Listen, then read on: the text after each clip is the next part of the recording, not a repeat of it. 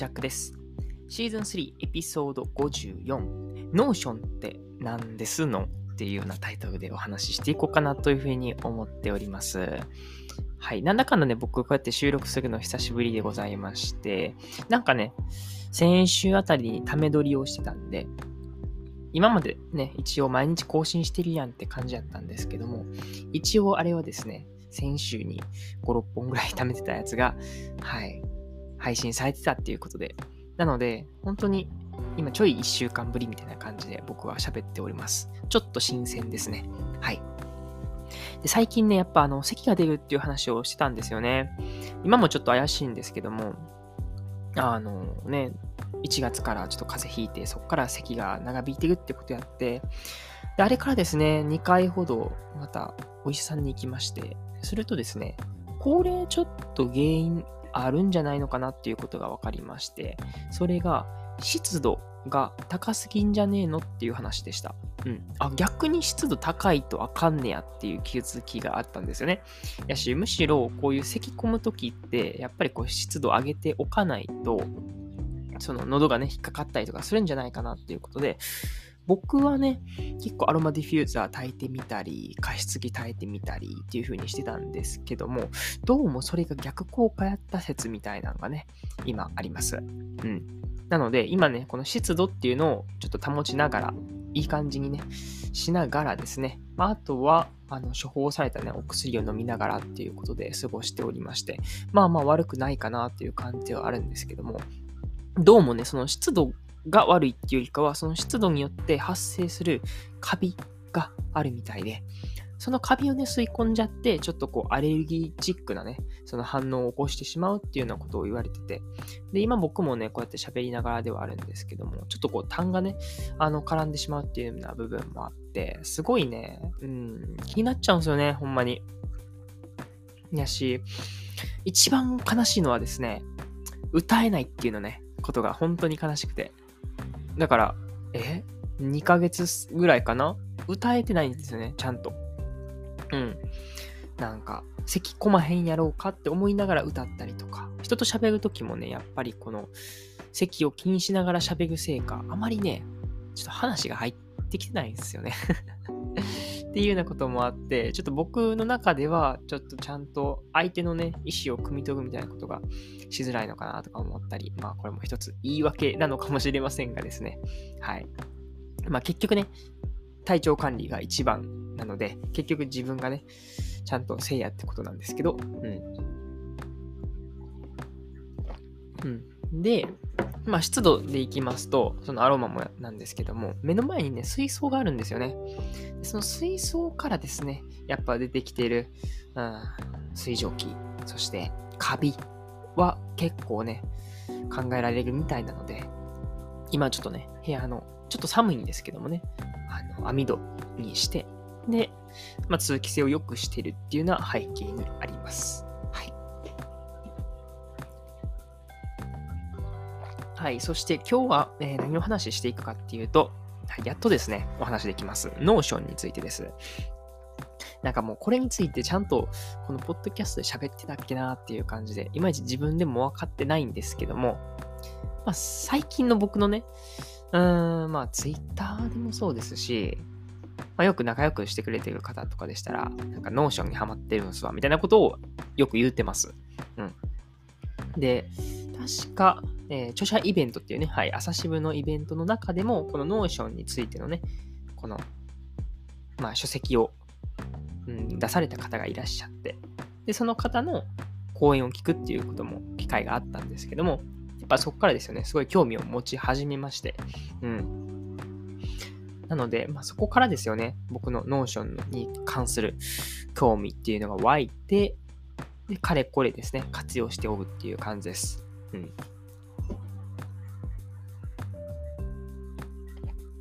まあでも正直ね、その、ノーションって何やねんっていうところが正直ね、このリスナーさんの中にはいらっしゃると思いますので、まあ、噛み砕いてね、お話できたらなと思いますし、まあ、最初はその著者イベントかな？著者イベントが一番噛み砕いてあると思うんで、そこからお話しして、え僕が思うですね、この Notion の、ま、活用術っていうところとか、 Notion ってどういうことやねんっていう概念からですね、お話ししていこうかなというふうに思っております。なので、まあ、今日も3部構成ですかね。まずは、著者イベントでの Notion にまつわるお話から、そして、まあ、僕が思うですね、 Notion とは、 Notion という概念について、僕の口から説明しようかなというふうに思っています。そして3つ目はどんな感じで使っているのかっていうことでね、僕はこういうふうにして使っているぜっていう、実際の活用術みたいな、噛んじゃった。活用術みたいなのをね、はい、お話できたらなっていうふうに思ってます。そんな感じで今日もハウツーな感じの、はい、うん、情報をお届けできたらなというふうに思ってます。はい。では本編いきましょう。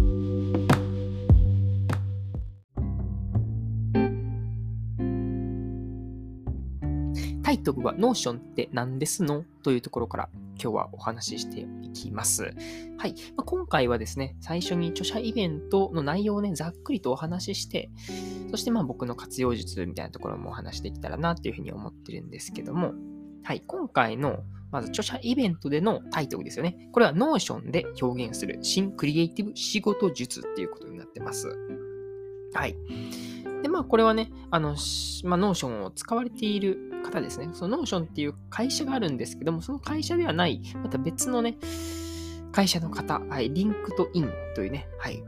聞いたことありますかね。確かビジネスの SNS チャットのなんか一つやったかな。SNS の、はい、一つやったと思うんです。Facebook に近いような感じですね。はい。まあ、それのね、まあ、日本の、まあ、代表されているね、えーえー、村上仁さん、はい、という方がですね、今回お話ししていただきました。はい。まあ、どういうふうにして使うのというとこもあったんですけども、ざっくりとお話をしますと、まずね、この Notion っていうのはすごい超万能アプリなんですよね。うん。イメージで言うと、メモにもなるし、なんか、スケジュール管理にもなるし、 ToDoリストにもなるしっていう形で、仕事をする人が使うであろう、このツールっていうのが全部作れてしまうっていうのが、この Notion の強みであります。うん。が、ゆえにですね、自由度がすごい高いんですよね。だから、初めて使う人にはすごい難しいっていう話をされてました。で、まあ、さすがに、このエンジニアとかのね、はい、すごいこのパソコン詳しい方とかだったら、すごい難なくこなせちゃうんだけども、もうエンジニアとしか、こう、うん、見られてない。僕らはエンジニアだと思っているんだね、というふうな、ちょっとこう、ね、怒りを覚えてしまうようなぐらい、ちょっと難しいんですよね。うん。なので、まあ、今回この書籍ですよね。タイトルとしては、この Notionで表現する新クリエイティブ仕事術っていうような本を出して、これがまあ初心者の方でも分かりやすいような説明をされているよっていうような、ハウツー本になってます。はい。で、まずそもそも Notion っていうのはどんなものかっていうと、メモアプリではなく、レゴブロックっていうふうにお話をされてまして、あの、まあ、概念ですね。その、レゴブロックっていうと、1個のね、なんかブロックがあるんですけども、それってね、一つで見ると本当に、ただの1個の正方形やったり長方形やったりのパーツだと。で、それを組み合わせることによって人になったり、家になったり、車になったりとか、いろんなことを作れちゃうと。だから一つのパーツからいろんなものを組み合わせて、そして一個のそのグループとして使うことによって機能が発揮するっていうような中になってます。こういう概念ですね。で、もう簡単に言うと、もう自分でそのね、組み立てる必要はないと。レゴブロックでいうところの、じゃあ車を作ってみましょうとか、家を作ってみましょうっていうのはもうしなくて OK ですと。うん、実はこういうテンプレートっていう呼ばれるものはですね、もう世界中にこの転がってる Notion テンプレートっていうふうに検索すれば出てくるので、例えばタスク管理ツール Notion テンプレートとか、えー、メモ帳テンプレート Notion とか、あと読書感想文を書くっていうね、その読書感想文っていうのかな。例えば、この本読みました。これの感想文っていうのを、えー、書きますと。それを一覧に並べたりとかね、読んだ本をそれぞれこう一覧に並べたりとかするようなツールも作れたりするので、まあ、そういうのもですね、まあ、テンプレート使ってくれやっていうふうに言ってありました。はい。そんな感じのね、ざっくりとしたお話になってるんですけども、僕が思うこの Notionって何かっていうと、もうすべてのことが一つでできちゃうっていうようなツールになってます。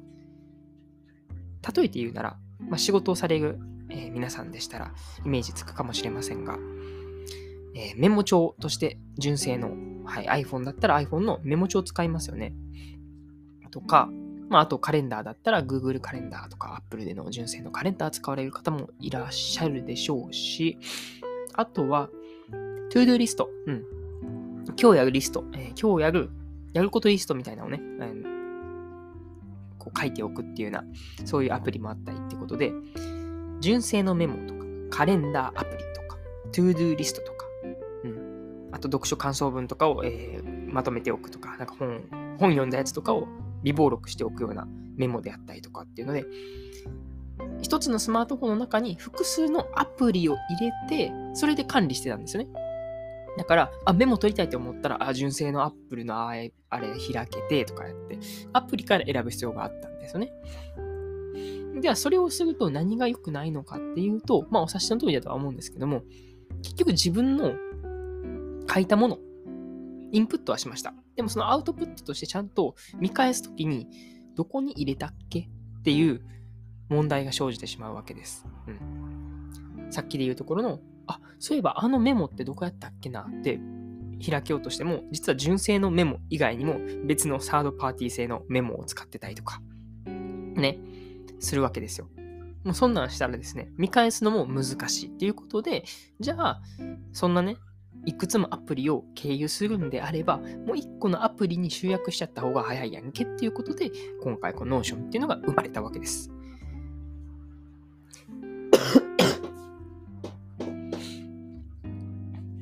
だから、この Notion ってアプリの中で、メモ帳であったりとか、タスク管理であったりとか、もろもろですよね。っていうのを一つのアプリに入れれちゃうので、一つのこのアプリの中で検索をかけれるとか。あとすごいのがデータベースと呼ばれるね、機能がありまして、自分が調べたいものだけをですね、抽出するっていうことができます。例えば、まあ、メモにしても、その、 ToDoリストにしてもですよね、曜日だけ指定したら、曜日だけのメモやったりとか、 ToDoリストっていうのが出てくると。うん。自分が調べたいところだけピックアップして調べることができるっていうのがすごいしやすいんですね。うん。なので、本当にこの Notion というのは何がすごいかっていうと、インプットだけでなくって、アウトプット、まあ、見返すときにすごい役に立ちますっていうことです。はい。ここまで分かっていただけましたかね ?Notion っていうのは、ただただこうメモアプリとかではなくてですね、こうデータベースとして管理するわけだから、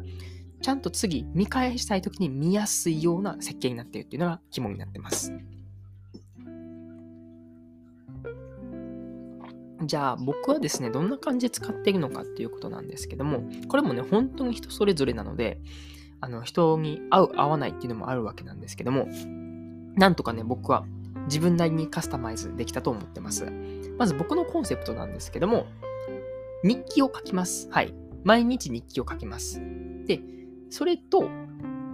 まあ、日記っていうのはね、自分のライフスタイル、日常なわけですから、日常の中にやっぱりネタっていうのが転がってるんですね。で、そのネタっていうのが、ポッドキャストのエピソードに反映されるので、自分の日記、そしてポッドキャストのネタ、そしてポッドキャストのエピソード、これをですね、うまいことつなげたいっていうことで、 Notionを活用させていただきました。まあ、これね、口頭で説明するのはなかなかね、酷なんですけども、まあ、ざっくりとまず一つ目にですね、僕の中に日記っていうね、えー、っとね、リストがあります。ポチッと押すと、ここに日記を書く欄がありまして、で、今日の日付とか、あと体調とか、うん、睡眠時間どうやったかとか、幸福度とかいう風にして、なんかね、自分で決めれるんですよね。ほんで、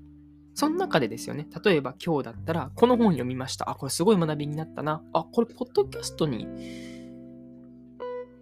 配信できるねっていう風になった時に、ネタとして消化するという意味で、ネタにね、チェックするっていうね、リストを僕は作っているんです。なので、ネタにチェックすると、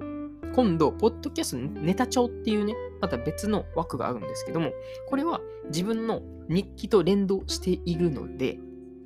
自分が、あ、ポッドキャストです。今日何配信しようかなって思った時に、ポッドキャストネタ帳を開けば、ちゃんと種っていうのが転がっているっていう状態になってます。あ、そういえば前あの本読んだやつこれあるやんっていう風にして、日記からですね、遡れたりするっていうような感じです。今ちょっと説明しているけど、なかなか難しいですね。はい。ま、百聞は一見にしかずと言いますので、これはまた別でですね、なんかブログかなんか、そういうね、視覚媒体でお話できた方がいいのかなというふうに思ってます。まあ、ざっくり言うと僕はですね、今ただただ日記をつけているだけなんですけども、そこからですね、ポッドキャストのネタ帳っていうのが自動的に更新されていったりとか、あとはポッドキャストエピソードの一覧を見ることによって、自分がどの日記を使って、うん、ネタとしてこのポッドキャストを配信したかっていうのが全てわかるという風な仕組みになってます。はい。だから何がすごいかっていうと、例えばですよね、あ1年前の、えー、同じ時期の、はい、ポッドキャストどんなんやったっけっていうのを見るときにも、この並び替えとして検索、フィルターがかけられるんですね。今2022年ですけど、2021年っていうふうに検索したら2021年のだけが出てきて、で、そこからその自分が気になるエピソードを検索すると、その検索の中にはですね、どれを参照としたかっていうね、日記の一覧が出てきたりするので、日記とポッドキャストのネタ、そしてエピソードが連動しているっていうのが、なかなか素晴らしいものなんじゃないかなというふうに思ってます。はい、もしですね、僕みたいにですよね、まあ、ポッドキャストも配信して、そして日常をネタ化している、そこのあなたはですね、よかったら僕のテンプレートを使ってみてください。なかなか面白いことになってますので、はい。こんな感じかな？はい。ちょっと長くなりましたけども、まあ、今回はですね、この Notionって何ですのっていうところをお話ししていきました。ちょっとね、難しい部分は確かにあります。が、何が言いたかったかっていうと、ちゃんと見返すことができる素晴らしいツールっていうのが、もう Notion、一言で表すと、これにつきます。ですので、まあ、一旦ですね、気になった方はですよね、今回この紹介した著者イベントでも書かれてますですよね。この、えっ、ー、とね、なんだっけ、 Notion活用術みたいな本があるんですよね。めっちゃ適当に言っちゃった。えっ、ー、とね、今ね、読書リストからの、これか、 Notionって何ですの？ Notionで表現する新クリエイティブ仕事術っていうね、本がありますので、そちら一応ね、リンク貼っておきますので、気になる方はチェックしてみてください。はい。こんな感じで、はい。ひたすら喋っておりますが、うん。こんな感じで終わりますか？はい。ちょっともう終わり方をちょっと忘れかけているって感じなんですけども、うん。まあ、ぬるっと終わっていきましょう。お相手はジャックでした。またね。